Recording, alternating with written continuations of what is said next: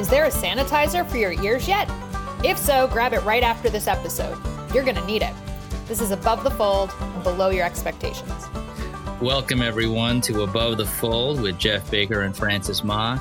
As always, we are here to talk all things marketing, uh, marketing methods, anything that's happening in the marketing industry that interests us. And today, today we are excited for this conversation. It's been almost a year in the making, and I think we have to set this up a little bit. So, we love guests. We love bringing on guests. We love their perspective. At one point, Jeff and I wanted a different perspective. We wanted something a little unique that we could still tie back into marketing um, because we wanted to kind of change things up. You know, I think Jeff was basically saying, like, can we find anyone that we could talk to that maybe isn't typically in marketing, but then we could just have a great conversation with? And, um, and we found someone and we're so excited because we're going to talk about mushrooms. All to all the whole, whole episode is going to be about mushrooms. Um, you know, honestly, I I could care less if there's any tie to marketing. I'm beyond that at this point. I just want to talk mushrooms. I don't care if that. I don't care if we make it back around to marketing. We're going all mushrooms all day today, and I'm shamelessly pumped. oh, I believe you. No, I believe you, and I'm so excited too. And to give people some context, so we first found out about um, this person. Um, his name is Jeff Chilton, by the way, and we'll let him introduce himself. But we found out about him a year ago. We got in touch, and we were all set to do this episode where we go all in on mushrooms. And then the world changed. The pandemic happened. Um, Jeff fled to Mexico. We all know the story. You know, he hasn't been back since.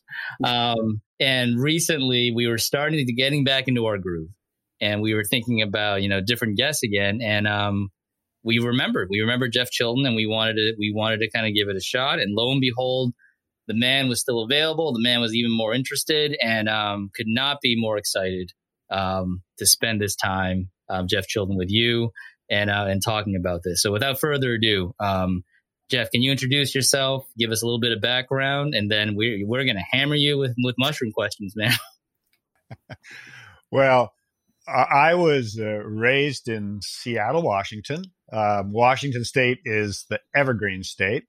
Uh, forests, uh, lots of lakes and rivers, and of course, lots of rain with that rain in the fall come a lot of wild mushrooms. And I was fortunate enough to get out early uh, as a youngster. Um, uh, looking for wild mushrooms, and, and, you know, looking for wild mushrooms is is like a treasure hunt. You're out there in the woods; it is beautiful normally, and, and uh, when you find the mushrooms, it's like, oh my god, look at this, amazing. Um, when I went to university, um, and that was in 1965, by the way. uh, my my field of study was anthropology because I was really interested in other cultures. You know, a- after all, in though in that decade we did create a counterculture. So I was really interested in a lot of cultures, how things, how people do things, and I, I still have had an interest in mushrooms. So I there was a great mycology department at the university. So I took mycology courses put it together with my anthropology and created ethnomycology, the study of mushrooms for food, as medicine, in shamanic purposes, which we knew a lot about in the 60s. Mm-hmm. And, and, um, and so then uh, when I got out of university, it's like, what do you do with a degree in anthropology? Well, not a whole lot. so uh, I talked to my mycology prof. I thought I'd really love to grow mushrooms he said, There's a mushroom farm 60 miles down the road in Olympia, Washington. Go down there, talk to them. I went down. Uh, I applied for a job. I got a job. I was on that mushroom farm for the next 10 years, literally living with mushrooms. Uh, big farm, 2 million pounds of agaricus mushrooms per year. Plus, plus we had an R&D department, a Japanese scientist who was growing uh, oyster mushrooms, um, enoki mushrooms, and shiitake mushrooms. I was eating fresh shiitake in mm. the 70s. and I don't know if you, about you guys, but shiitake is my favorite mushroom. It was amazing. Uh, quickly moving on, and uh, I left in 1983. Uh, I, I, co-authored a book in 1983 called The Mushroom Cultivator, And then in 1989, I started my company Nammex because I moved from from the production of mushrooms as food to mushrooms as nutritional supplements. Um, and, and basically that's where I am now. Um, I've got a company. We sell uh, bulk mushroom extract powders to the supplement industry. And we also have a retail line of uh, mushroom supplement products. Jeff Baker, where do you want to start? I, I don't. I don't know. Okay. oh, wait, let me get let me get the basic one out of the way. Yeah. What is it? What is it about mushrooms, Jeff? What I mean, when you were walking in the woods and you were you were finding these wild mushrooms, what was it that drew you in? Because clearly there was something there that has lasted your entire life. You know, and it, it's so. What was it? What was it about the mushroom? What what? Well, well, to be totally honest, uh, I I had a friend that went to when I was in high school, and that was like in 1964 in Phoenix, Arizona. I lived in Phoenix for five years, went to high school there. I had a friend that went to Mexico to what was called the University of the Americas. It was a, a summer school. I mean, and I, I wanted so much to go there. I was never able to. He came back after a summer there. I was a senior in high school, and he said, "Oh, you know, by the way, while I was down there, I, I ate these magic mushrooms. And I'm like, wow, that is amazing. Well, at that point in time, we're also doing a little bit of experimentation and, you know, smoking pot and stuff like that. And so going into university, I mean, you know, that was a time where psychoactive uh, plants and so on were happening in a major way. And, and I got pretty, pretty, um, positive relationship with mushrooms and and uh, ultimately was like man i want to grow these things. And and you know in 1971 72 i spent a year and a half in mexico. Mm. uh, basically after after university i went to mexico kind of doing field work so to speak. And, and you know at that time a lot of people at that in my generation were looking for don juan who was kind of like the the sage that knew how to work with plants and so on. And uh, I went to Mexico and spent that year and a half, had a great time, just pretty much living on less than five dollars a day, mm. hitchhiking around the country, and uh, you know, going back into the mushroom area where they, you know, literally in nineteen. During the 1950s, a New York banker and a French mycologist discovered that they were actually using, still using, um, psychoactive mushrooms back in the mountains of Mexico. Mm-hmm. Yeah, I mean, believe it or not, that that was something that had been hidden for hundreds of years. Yeah. Nobody even knew that that was still going on. Can you imagine that it was still going on in the world? The the native healers in Mexico in these groups, the curanderas, they were using these mushrooms in ceremonies as a healing modality. Hmm. And it's like, oh my goodness, this is amazing. And so there was, there was, you can't imagine the number of people that headed to Mexico on that news. Jeff, was that in the, was that San Jose del Pacifico? You know, at San Jose Pacifico, and, and, and I lived there for a while. Hmm. I had a house there. Oh, okay. San Jose del Pacifico was not where uh, Wasson and M went to, but they went to a community that was nearby in the Zapotec area of, mm-hmm. of Oaxaca. But then it was really in the Sierra Mazateca um, in Oaxaca where they encountered the healer that is very famous named Maria Sabina.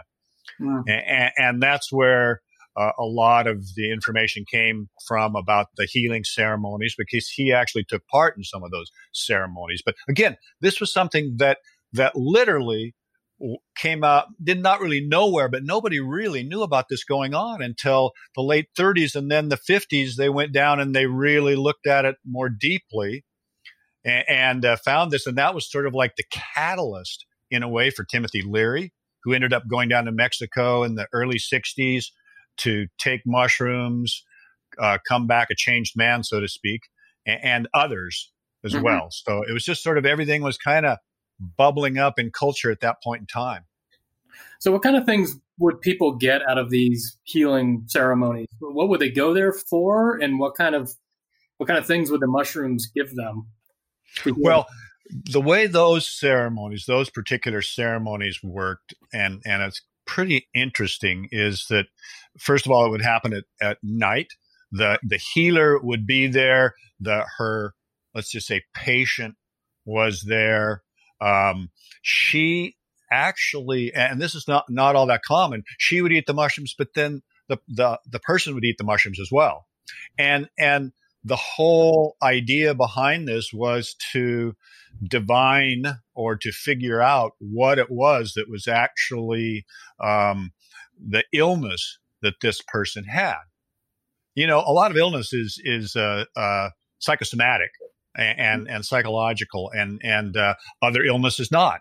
So she was trying to figure out, okay, what's going on, and then what and how can we treat it? What kind of herbs do we have that we can treat? But this was kind of like a diagnostic session.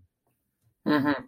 And and, and um, man, have you ever listened to you know the? I, have been actually in one of those ceremonies, but it wasn't a ceremony for healing. It was just a ceremony with a a woman that knew the traditions and was taking me and my friend on a on a trip, basically.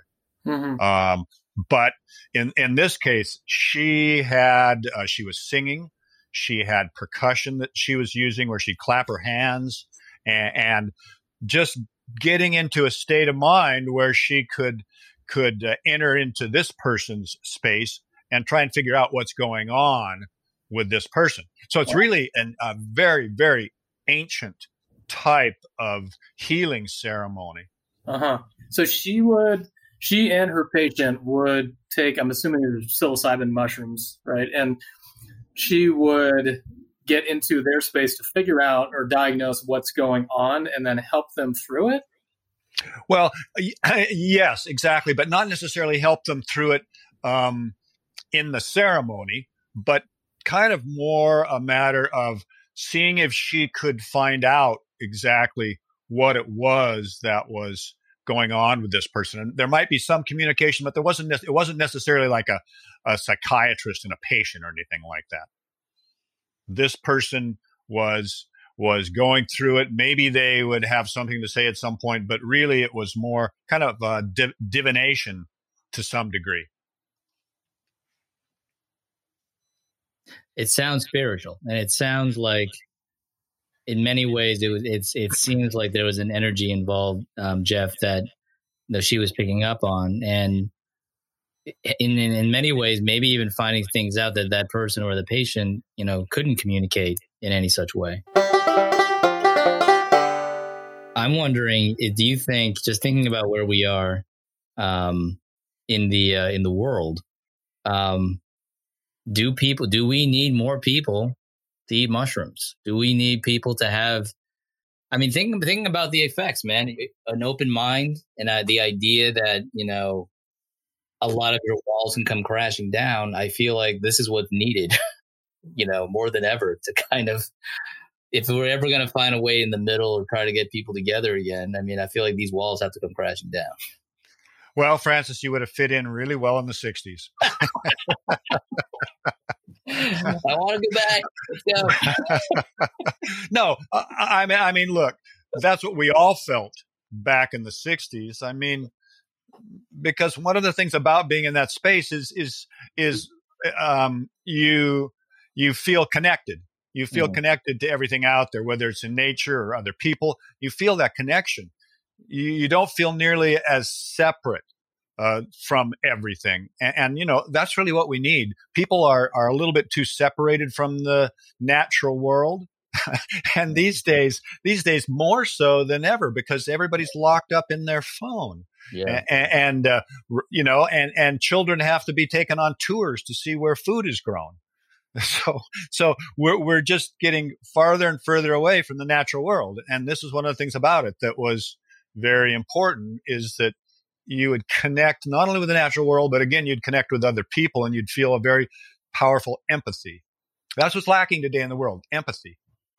Could not agree with you more. So then, is that, I mean, underlining, you know, your philosophy and where your business is now, is that the hope? I mean, aside from the health benefits you get from mushrooms, which we should also get into, um, but then thinking about you know why the the reason the why of, of, of getting more people to understand you know this is this can be beneficial um, is that is that part of what drives you and your business well well look you know what my business really doesn't uh, um, work with those kind of mushrooms at this point in time with psychoactive yeah. mushrooms we're we're we're uh, basically um, selling mushrooms that can provide you with immunological benefits that that's primarily what uh, medicinal or, or functional mushrooms do.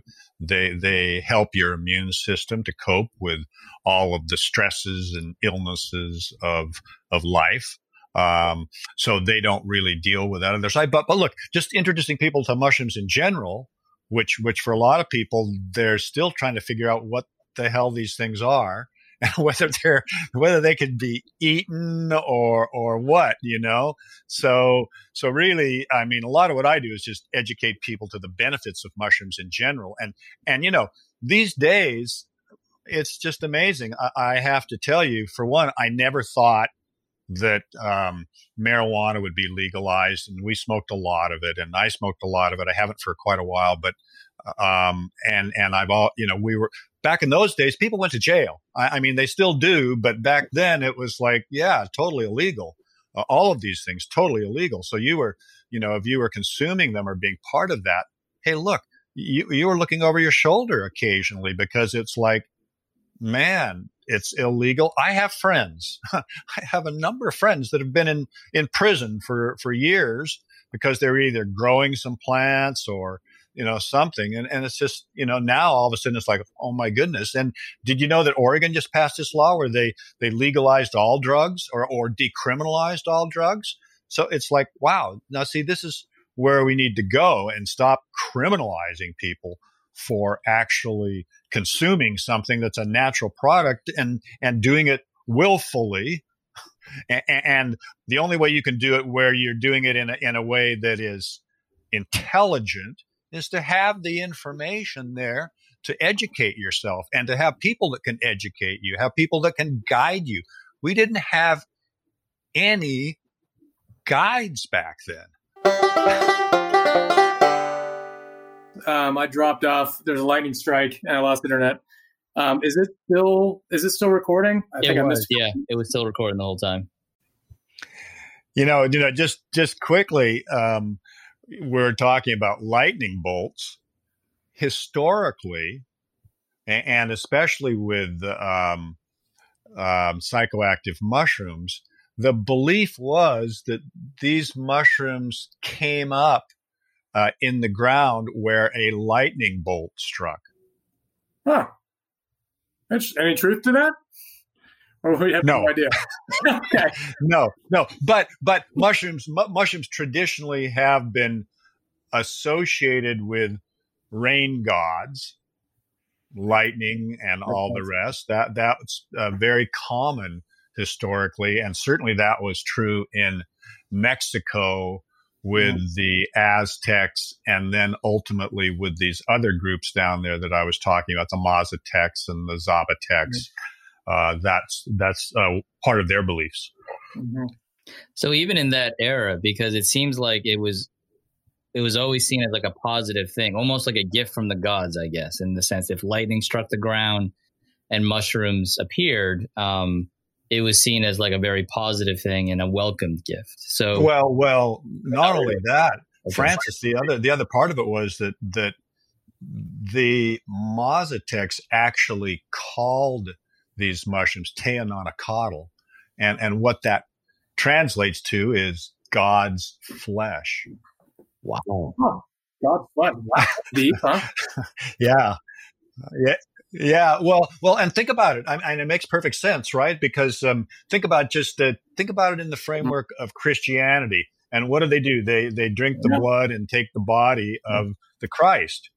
Hey, God's flesh, you know. And and so this is what this is what drove wow. the Spanish crazy because they thought it was total mm. idolatry, and, mm. and, that was one of the things that they did everything they could to stamp out.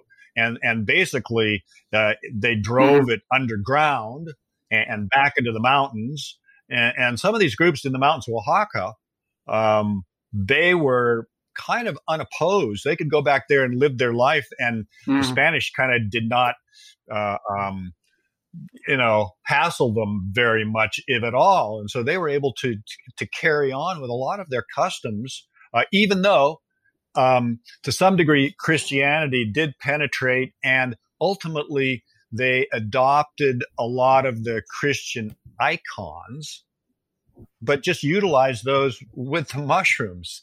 So, so you know, one of the mushrooms is even called uh, San Ysidro, Saint Ysidro. So, you know, it's it's like that was kind of a cover. They could say, "Oh yeah, we're, we have adopted Christianity here." In the meantime, uh, at late at night, they'd have their mushroom ceremony. Interesting.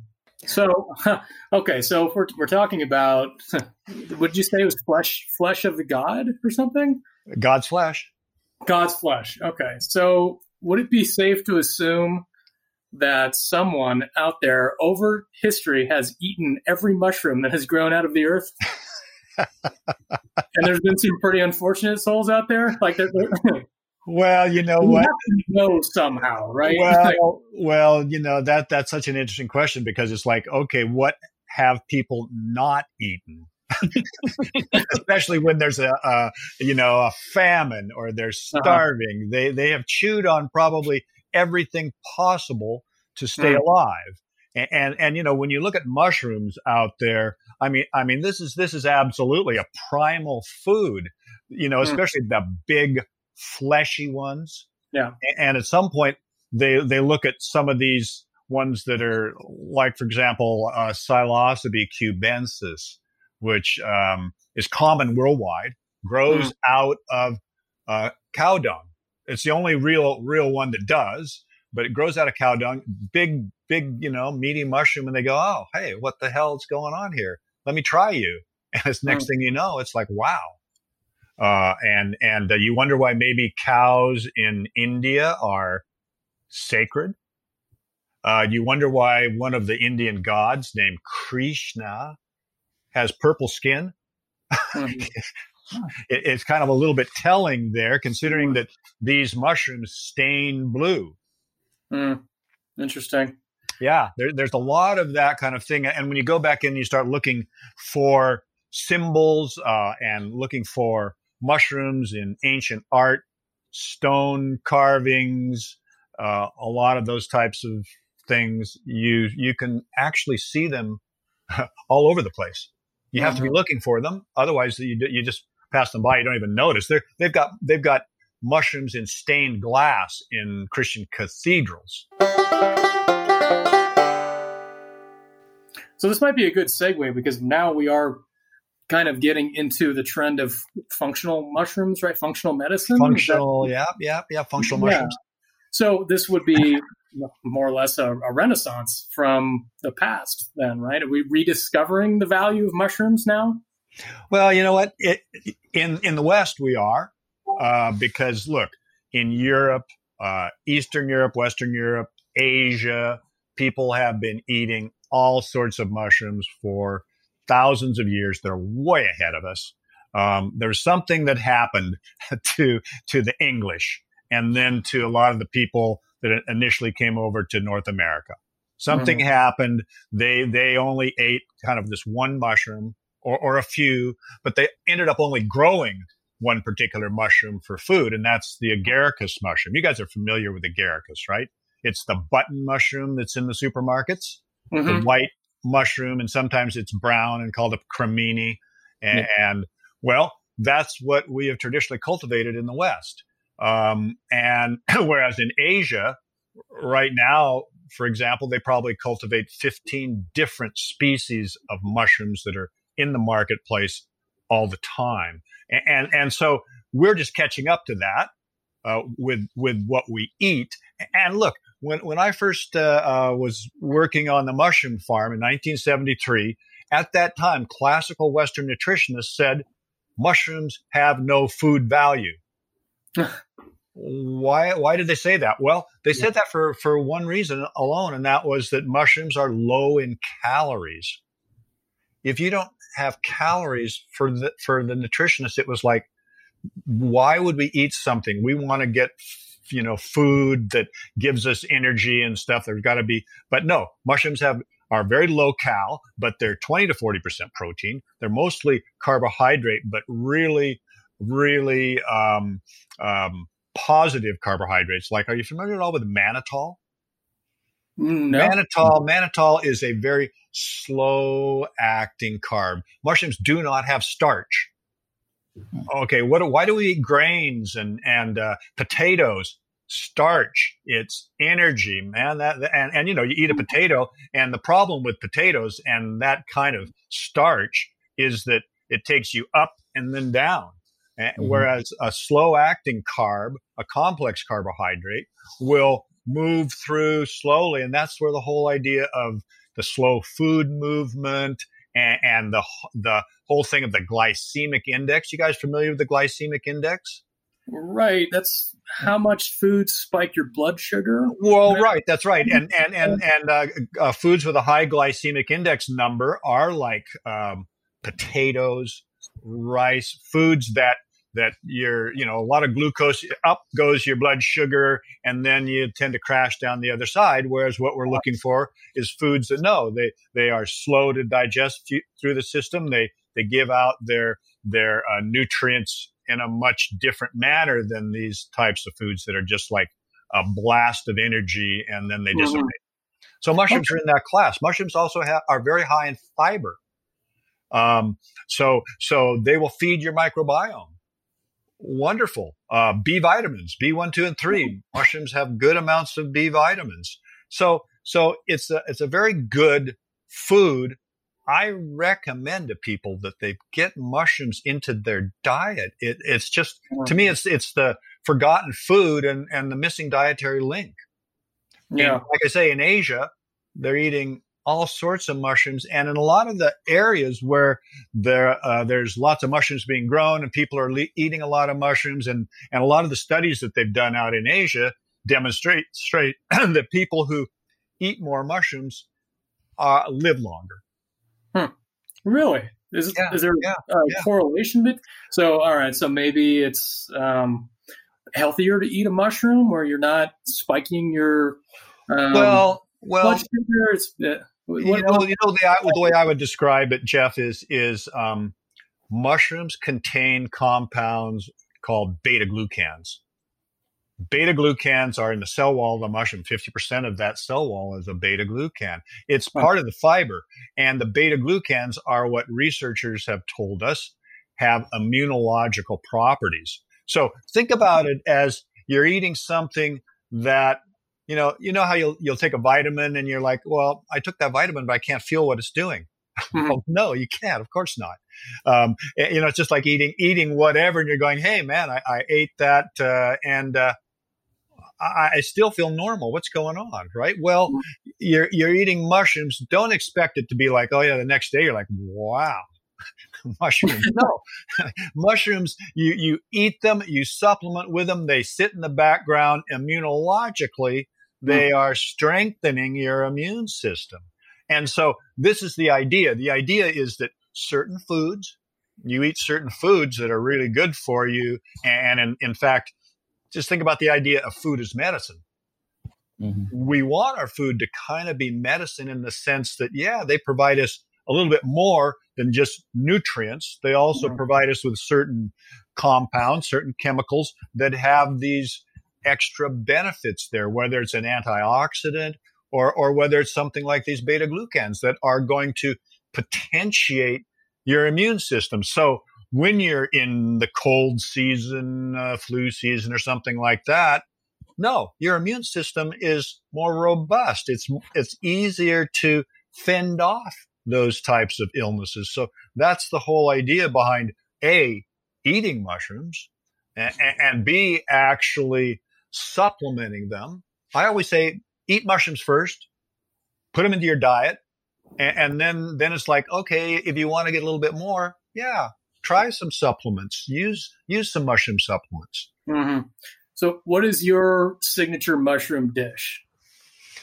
Um, well, you know, for me, I, I, I like to just fry them up and then like okay, last night, what did I have for dinner last night? I had um, steamed broccoli, steamed Brussels sprouts, uh, a big amount of, of fried mushrooms, and a really nice steak. Oh, that sounds amazing. You know yeah. what? We were going through the lineup there, and I thought we were going to stay full on vegan, and then he dropped the steak in at the end, and he ran me over.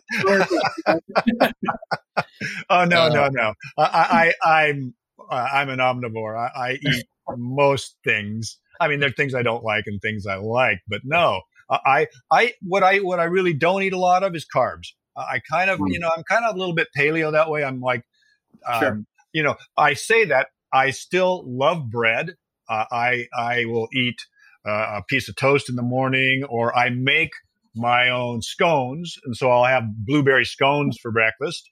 Um, so it's not like I don't eat carbs, but I'm not eating rice with dinner or a potato with dinner. That that those days are long gone. I don't need that because you know, if you want to do that, that's fine. If you're younger and you're out and you're burning off all these calories, well, mm. fine. But otherwise, if you don't burn it off, it's like no, it just ends up as as fat somewhere. So yeah, so, I've stopped eating, you know, white bread, and I mean, I if I eat a bowl of rice, my butt will jiggle for a week. Like there's no, yeah, there's, yeah, not, anymore. I'm, yeah. I'm, kind of on the same diet that you are. yeah, don't get me wrong. I, I love all those things. I like rice. I like potatoes, yeah. but I'm just kind of like, you know, I don't need the the starch. I just don't.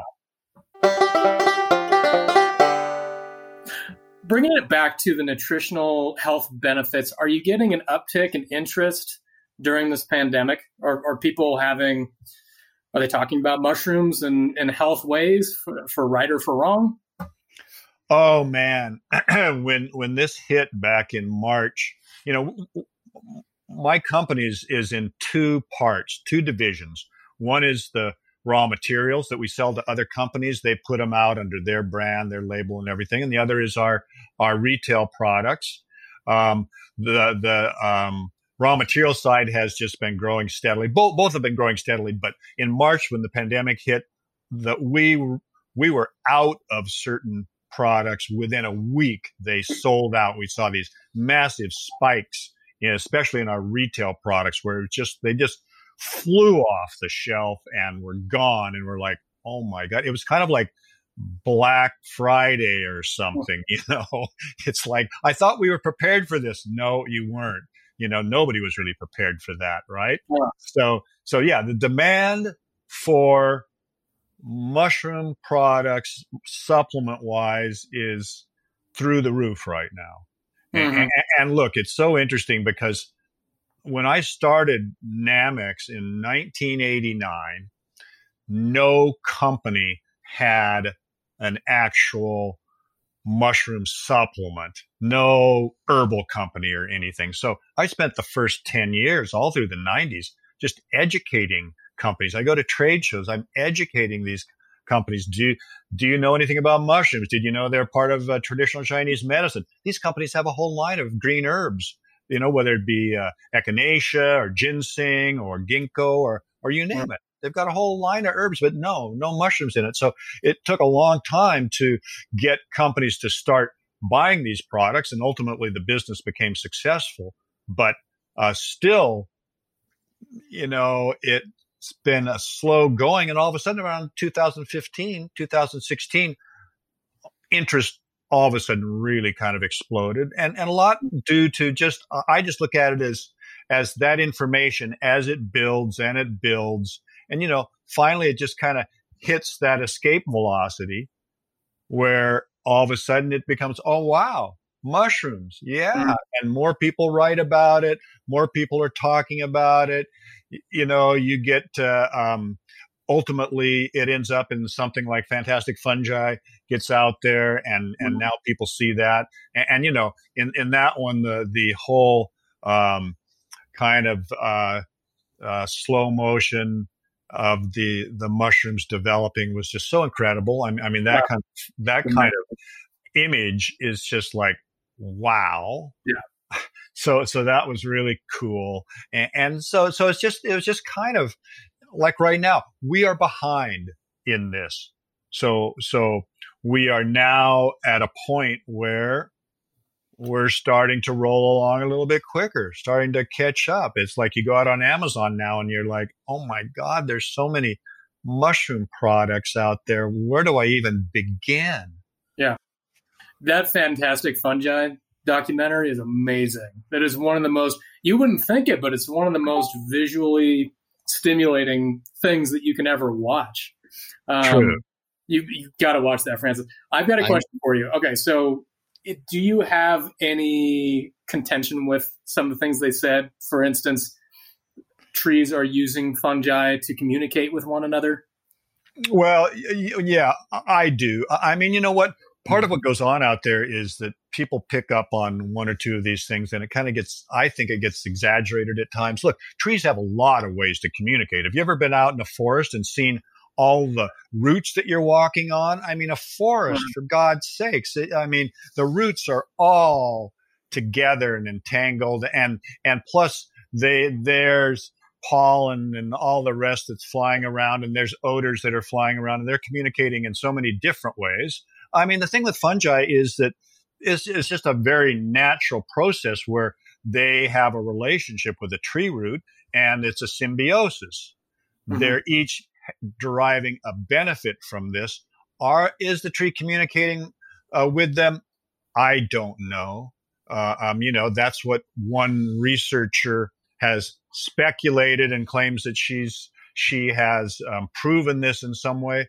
Well, yeah, maybe, maybe not. It's kind of like the same thing as saying, "Oh yeah, mycelium." And, and are you guys familiar with this fungal organism and how it actually works? Because that's really something that you all should know about, which is okay. For example, how do you grow mushrooms? They don't have any seeds. so, so what do you? How do you grow them? Where's my seed? do, you you have to shake the spores out? What does it look like? Well, yeah. So, so okay. Well, so, cow dung. First so, of all, right? we need to get a well, cow. Well, cow well, yeah. And, and, look, there's only some mushrooms that will grow out, out of the dung.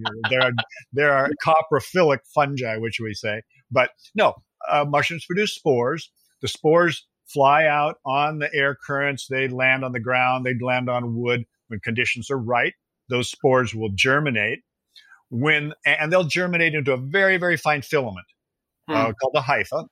When multiple hypha come together and fuse, they will form a network. That network is called mycelium.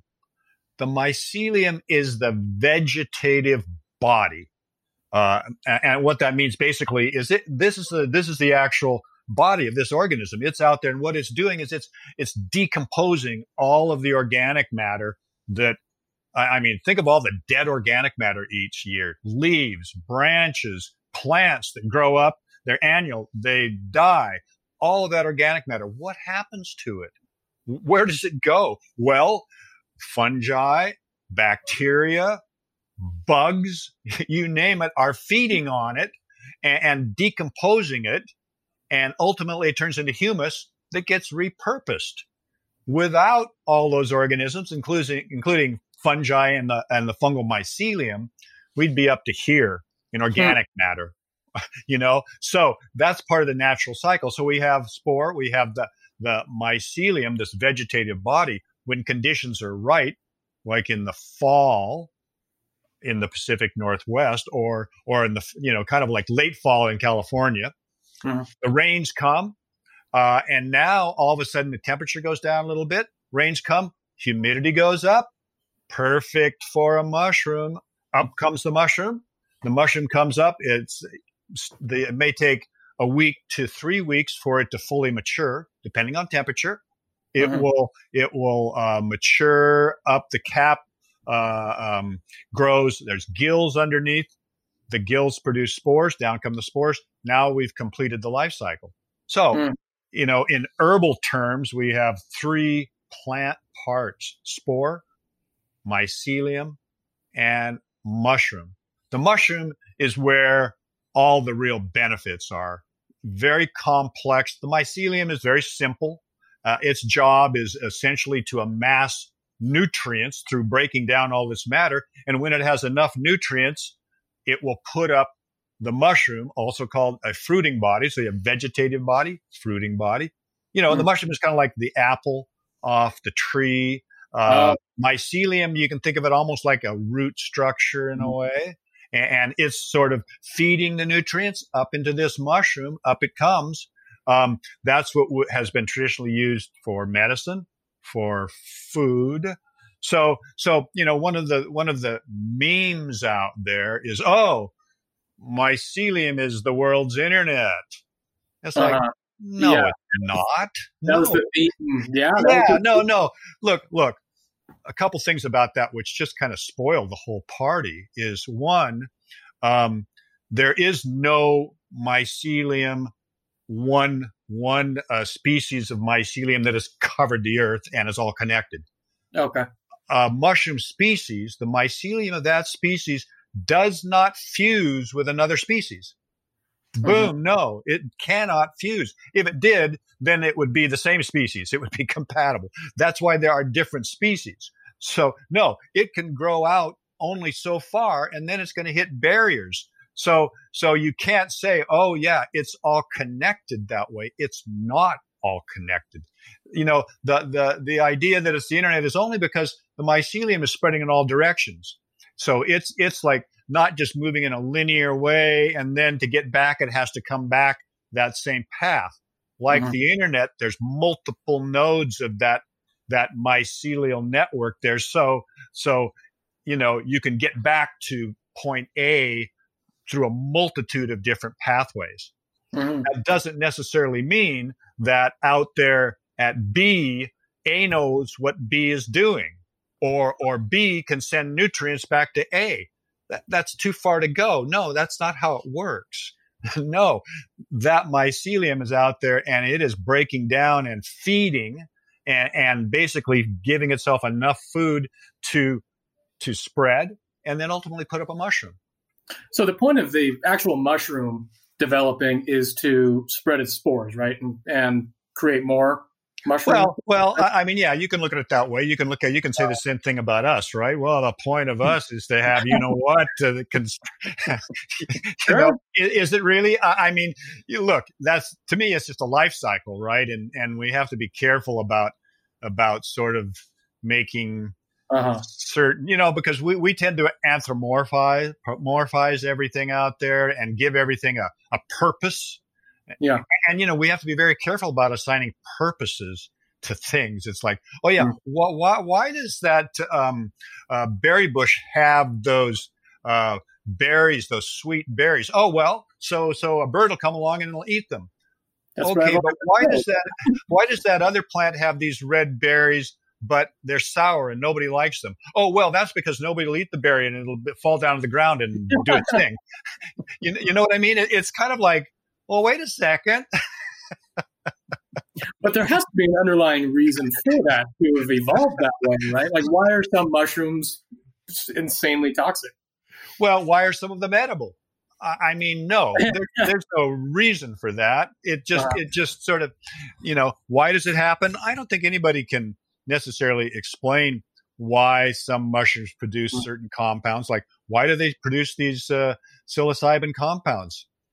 I don't know. I, I mean, there's there's dozens of species that will do that, not just the psilocybes, but there's a few other genera that will do that. Mm. But but you know, and, and, yes, why do some of them produce these toxic compounds? You know, um, you know, people like to think, oh yeah, mushrooms, you got to be careful because it'll kill you. Hey, there's a lot of plants that are going to kill you too. Eat the wrong fruit and you could die, right? It's like it's not just mushrooms. Oh. Don't give my mushrooms a bad name. Come on. it's interesting because um, just bringing back the perception, like that's got to be a massive issue where you've you've spent a lot of the time talking about all the nutrients that can come out of the mushroom and how it in, in, in improves your immune system, especially at a time like right now. But for years, I mean, I know I grew up with that that that thinking of like, you know, there are poisonous mushrooms in the woods. Don't touch them. You shouldn't eat them. And um, you know, you only have the certain mushrooms in the grocery store. So how hard is it to kind of change that perception? You know, this is me trying to bring it back to marketing, but how hard is it to change that perception with an audience where you have the the scientific backing to kind of say, this is a superfood. This is a food that's going to help you. It's gonna it's going to have long lasting effects. Um, and yet you still have a lot of people resisting it. Well, you know, I mean, talking marketing, I mean, absolutely, it's a matter of getting the message out in all different types of venues. And and I would say today, after let's see, 1973, so we're talking close to you know 40 to 50 years since I started growing mushrooms commercially there, and and it just shows you how long it takes to actually get a message out there to people and how long it takes for that message to reach some kind of tipping point. Uh, so, so there's, you know, and there's lots of different ways to do that. I mean, just for example, for me, what I did was the first thing I did was I, I went out to trade shows. And the first trade show I went to, I just walked the floor and I had a mushroom in my hand. It was a reishi mushroom. Ever seen a reishi mushroom? No. I'm going to right now. a reishi mushroom is a beautiful thing. It is oh, wow red. It's got a cap that's kind of like a ram's horn, beautiful spiral yeah. shape. Uh, it's just a thing of beauty, especially ones that are grown in a certain way. I'm walking the floor of, of this show, talking to different companies that have herbal products and saying, "Hey, you, you ever heard of reishi mushroom? No. Oh, here, take a look. And they look at it and go, what is this? Is this a piece of wood? kind of well, like. well, no, it's it's a dried mushroom that's uh, very hard and woody. You're not going to eat it. Yeah. Um, but it's been used for thousands of years in traditional Chinese medicine. You you drink it as a tea or take it as an extract, and and so and then the next year I had my own booth. So instead of me walking around trying to sell to people who are selling, now I'm there with my own booth and people are going by. And again, what I have is I have, you know, this is back in the old days, everybody, raft of paper, you know, with all sorts of information. Here, take this and let me talk to you about that. And here's take a look at these mushrooms that I've got here. And and again, educate, try to educate and try to make people understand why in in my case, why they should actually purchase um, these mushrooms for their product line. Or, mm. or, or in this case, this was the Natural Foods Expo in Los Angeles. In this case, it was there were a lot of store owners there that were not really interested in buying raw materials, but that was fine because I'm educating them about mushrooms. So maybe they will talk to the companies that they buy from and say, Hey, you guys have any mushroom products? No, well, why not? I, I just heard all about how great they were so so you know and, and, that's just kind of like right there. Trade shows i love trade shows. Have you ever been to trade shows they're a lot of fun. Uh, if you have a booth you meet a lot of really interesting people uh, and, and, it's just a great social time and that's a way to get the message out. Back at a point where again we did, wouldn't have all of the the different manners of media and internet and all of that that we have now. Mm-hmm. Well, it's it's also, I mean, it's it's fascinating in the sense that in, in when you describe what the mushroom does to the body, how like you had mentioned about carbs, how it's an immediate up and then a crash, and the mushrooms kind of like stay within the body and it takes time. In many ways, it's a nice metaphor for how this has kind of come to place because you know you had all this information years ago, but it's almost as if society had to catch up, and the mushrooms were always there in the background and suddenly um, there are more people interested in health. There are more, a lot more people interested in, you know, even Eastern medicine about how what what happens. You know, I mean, you got we you talked about shiitake mushrooms in the beginning, and um, I grew up with that. You know, my my family went to Chinatown. They would buy these dried out mushrooms, and we'd have it in everything. Everyone would always ask, you know, what is that in your in your you know um, in your in your pantry? And I'd explain it's mushrooms, they wouldn't they wouldn't believe me. Um, I know a dried mushroom. It's like you're looking like, what the hell is this thing? Yeah, exactly. Yeah. Um, and I, while I, this isn't scientific proof, but like you know, the the saying of Asians don't raisin or don't raisin is is somewhat true. Like you see all these older Asian people, and yet their skin is not as wrinkly and I always assumed that was the shiitake mushroom. Oh, um, that's um, great! I love it. Yeah. I, I love that. Well, come on, man. I mean, check it out. oh, uh, it's it's it's it's really interesting how I mean, just I never even considered how many different types of mushrooms they were, and I already knew there were different types, but just thinking about that and then the nutrition value along with that, um, and yet still, I I also feel like for whatever reason there aren't a lot enough people talking about mushrooms and and I don't know why that is. You know, you you always hear about these other new diet fads or the cleanse or you know the kale kale made a, a massive oh. thing. Suddenly everything was made out of kale. Get way too long in the spotlight. I'm done here. I'm. Let's bring back steak. Why can't we talk about steak? we could, yeah. You know, it was a mistake to have this before dinner because I'm starving. Thinking about the second, Jeff, you mentioned fried mushrooms. I was like, I want fried mushrooms right now. Yeah, and, and by the way, while we're talking about fried, let me just give you a quick tip because it's really important. A lot of people, I don't know, you, have heard it before, but especially if it's a, a child or something, mushrooms. Oh my God, they're so slimy and oh, terrible, right? No, look, uh, cook your mushrooms in a hot pan. Put whatever oil you use in there. I just put butter in there. Make sure that's hot. Uh, if it's too cold uh, and it's not hot enough, what happens is all the water comes right out of the mushrooms, and now it's sitting in a pool of water. And unless you're making gravy, um, it's not going to taste good. It's going to be slimy. It's going to be like ah, rubbery. No, mm. you you want to cook it in a hot pan. I, I, like to brown up both sides. Don't don't cut it too thin. Maybe a quarter of an inch. Brown up both sides. Cook it a, a little bit longer than you might presuppose. Mushrooms generally, when you're frying them, they will shrink. They'll end up half the size that hmm. they are when they went into the pan. So be sure you do that and cook them properly. Otherwise, no, you're going to be disappointed and you're going to be going like, oh my God, no. You know, no, that's important. Very important. So drown it in butter and cook it hot. Now I'm, I'm super hungry. I'll, I'll, even eat that. yeah, well, yeah, like a lot. Some people say, yeah, just uh, whatever it is, put it in butter and it'll be just fine. All right, that's right. All right, this is a horrible segue, but I have to go here. Uh, Jeff, tell us tell us about parasitic fungi, mushrooms. Uh, oh, so so uh, which are you talking? Are you talking about like cordyceps or something?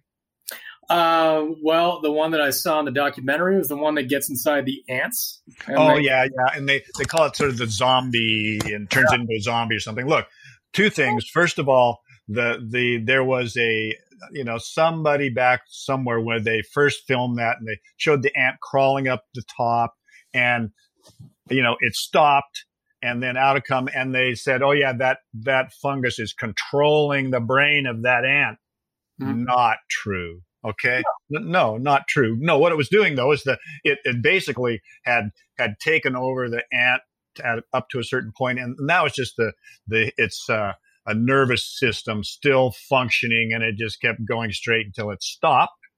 And then, then great. Okay. So it stopped. It's dead. And then ultimately this cordyceps grows out of it.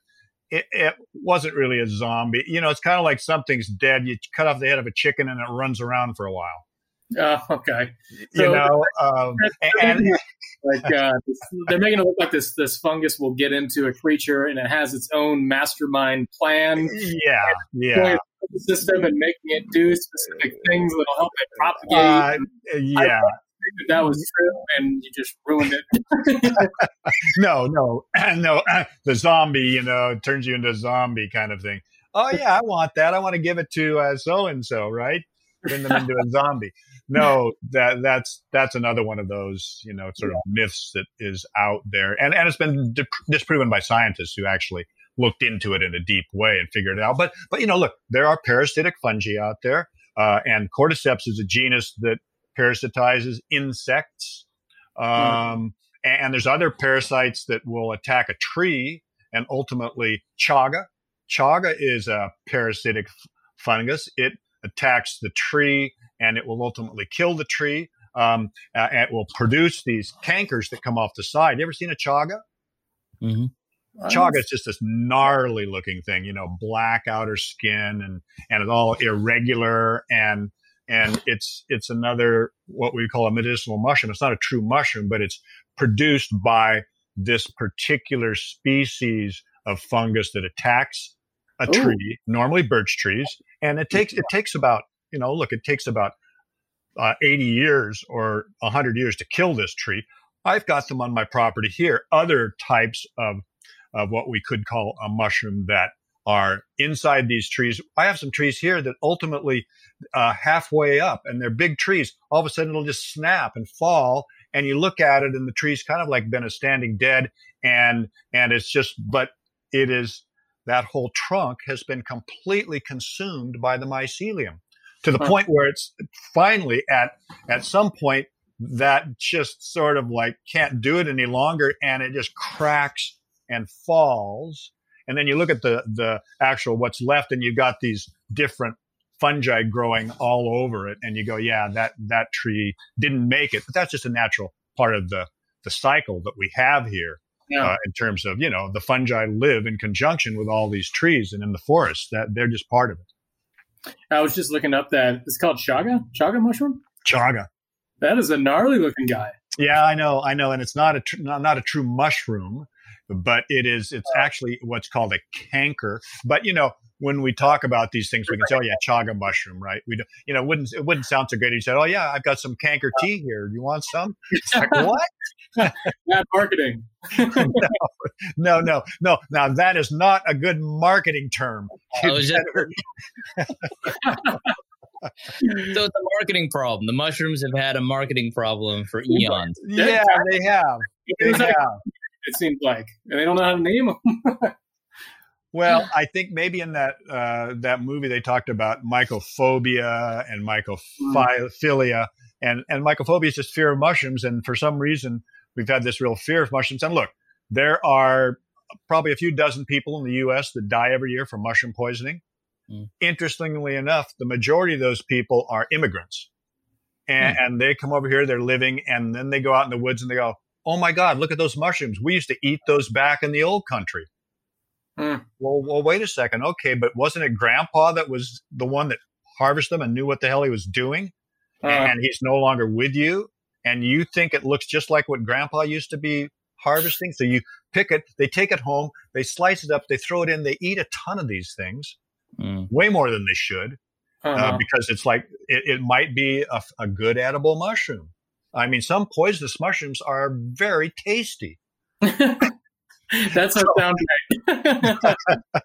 I know. So, so, so then, then you know, and, and some of the most toxic of these mushrooms, it takes eight hours before symptoms arrive. Mm. At that point, you're either in the arena of a liver transplant or you're beyond that and you're just on mm. the way out of town maybe that is an element to this uh, reason why people don't eat mushrooms as much. They don't know how to cook it for one, obviously, more butter, like you said, higher heat, more butter, and two, some people are probably just scared of it because I still read these reports once a year, maybe twice a year. I'll read a report in the Press Democrat up in uh, the North Bay. It says uh, two two people die of eating wild mushrooms again, and I'm like what do you people do? How does this keep happening? and I'm sure people read that and they go, oh, I better stay away from all the mushrooms, right? yeah, yeah. Well, well, you know, the other thing too is is sometimes you know that uh, a mushroom, a wild mushroom, is not poisonous, but it may give you digestive upset. I mean, there's there's there's so many species out there that you know, and, and remember too, this is the one thing to remember too. Every species is going to have a different nutritional profile. So shiitake nutritionally is not the same as an enoki or an mm. agaricus or an oyster mushroom. No, different nutritional profiles. The agaricus, agaricus has got 35% protein, shiitake 20% protein. So, you know, very different in terms of that. B vitamins, yes, they all have B vitamins, uh, a good amount of potassium and, and phosphorus, but no, all kind of different.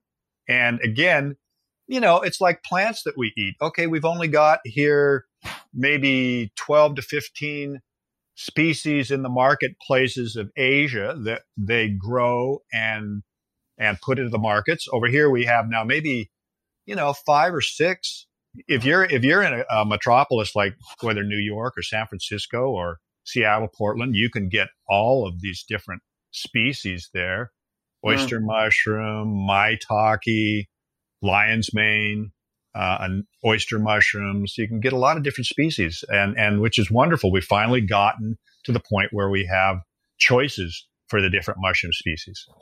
Mm-hmm. also, I mean, just going back to that, that actually might be part of it too, because when there are so many choices, you know, it, it turns into this like, well, I don't know which one or which which mushroom is it for me, and th- this is going to be a very basic kind of like idea, but you know, in many ways, when when there is a company that has a product or a service, and there's a lot, you don't go talking about the product first. You actually flip it and say, well, what do you want? Like where where is it that you know you want your computer to run faster and you want it to be purple and it's got to play music all the time? So it's this one. Um, and I wonder if that's the thing with mushrooms, where you basically have to ask someone, well, you want you want to live longer, you want your immune system to look like this, and you also want it to taste good and not be poisonous. So it's these five mushrooms here that, as opposed to like there's so many. Because I, I feel like that's also part of it. There's a lot of there's a lot of choice, and and when you take into account like taste too. I mean, just uh, people's you know idea of what what a good mushroom should taste like and so on. Because when you get into that area, they all taste differently. Yeah, um, that's absolutely right. Yeah, and, and well, it, you know, it, again, it's it's it's people trying a new food Mm. And this is where with shiitake, you know, and, and look, dried shiitake are great, but but still somebody's going to have to take it home. They're going to have to soak it a little bit, not yeah. over soak it to where it's just waterlogged. um, and and whereas the fresh mushroom they can take home, they can prepare it, they can taste it, see if they like it. That's the other thing, by the way. If you're ever out wild mushroom hunting with anybody and they find some mushrooms and they take it back and they're going to cook it up and you're going to try it, do not eat a lot. okay. Just eat enough. Just eat enough to to get the flavor and go, okay, this is kind of kind of good, and yeah, I kind of like it, and then see whether you uh, are, uh-huh. all good. Because sometimes what happens is that there five percent of everybody is is uh, allergic to something. Mm. I, I, used to to mushroom hunt with a, the father of a friend of mine, and he loved mushrooms. He was out there and every every uh, fall. But there was uh, one mushroom, high quality edible mushroom called a morel. He was allergic to morels. he just was allergic to morels, and it's just like this amazing edible mushroom. But so if um I mean, just because uh, I'm really now I, I, am truly hungry, so I have, we have to end this soon. Um, Jeff, if someone the profile is someone who they, they've only gone to the grocery store. They know about, you know, the quote unquote regular mushroom. Maybe they're aware of a portobello. Um, and they're hearing this right now and they're thinking, you know what? I want to take a step. I want to take a step into this mushroom world. What would you suggest for them if they're if they're open to it? So let's just take taste out of it. They're just open to any type of mushroom. They're just looking for something different and and very interested in like the health benefits, the nutrients of it what would you suggest as kind of like a starter pack for someone who wants to suddenly take a step toward this world of mushrooms? What what would you suggest they they jump into? Well, I always recommend fresh shiitake. I mean, I can only get the dried stuff. Where um, do you get? Um, oh man, are you kidding me? No, you, there's got to be markets. There's got to be a market, a Whole Food market or something in your area where you can get fresh true. shiitake. My yeah. God, the shiitake mushroom has got a heavenly flavor. I mean, you know, in, in China, it's called shangu, fragrant mm. mushroom. It's like, ah, wonderful. Fresh shiitake is, is number one that I would recommend to people. Oyster mushrooms are usually in the market. They're, they're kind of mild, but they're fun to work with. Uh, so that's another one that they could, uh, could purchase and try. And, and there, there's some others where you buy these little, well, have you ever, have you ever eaten, uh, um, enokitake, Francis? No, I haven't. Uh, have you ever seen these uh, um, sort of like vacuum packed packages and you look in and there's like a thousand mushrooms in there with yeah. really long stems and tiny little caps? Yeah, yeah, yeah. So the, those are enoki mushrooms. They're delicious. You open it up, you take them, you you pull them all apart, and you end up with a thousand of these things in in a pan. Fry them up. They're like this really crunchy, delicious noodle Mm. Really, really good. Enokitake, highly recommend that as well. The shiitake, the beauty of the shiitake is that not only is it good taste and great flavor, but it also has very powerful medicinal benefits. So it's a it's a twofer there. You know, it's your food as medicine. Mm. You're killing yeah. me. I'm starving. hungry. My favorite thing with shiitake is putting it in ramen. So I soak it and oh. um, let, let it kind of like take on the, the soup the soup base, and yeah, then I eat. Yeah, yeah, yeah. Well, there's, I mean, you know, look, mushrooms are so ver- uh, versatile. You can put them in just about anything. Enokitake, a lot of times it's it's uh, um, put into soup. Uh, I like them fried up because again, I just like that real crunchy texture. And again, you can just you can just put them with anything. So th- that's the beauty of it. They're just ultra versatile food. Um, we want to make sure you have um, t- is if someone is interested in purchasing mushrooms from you, where should they go? Can they purchase mushrooms from you? Well, first of all, if if people would like more information, and I really encourage that, come to our website, which is nammex.com. N A M M E X. We have an educational area there with lots of interest. I've got slideshows there about how we grow our mushrooms. If you want our mushroom supplement products, go to realmushrooms.com.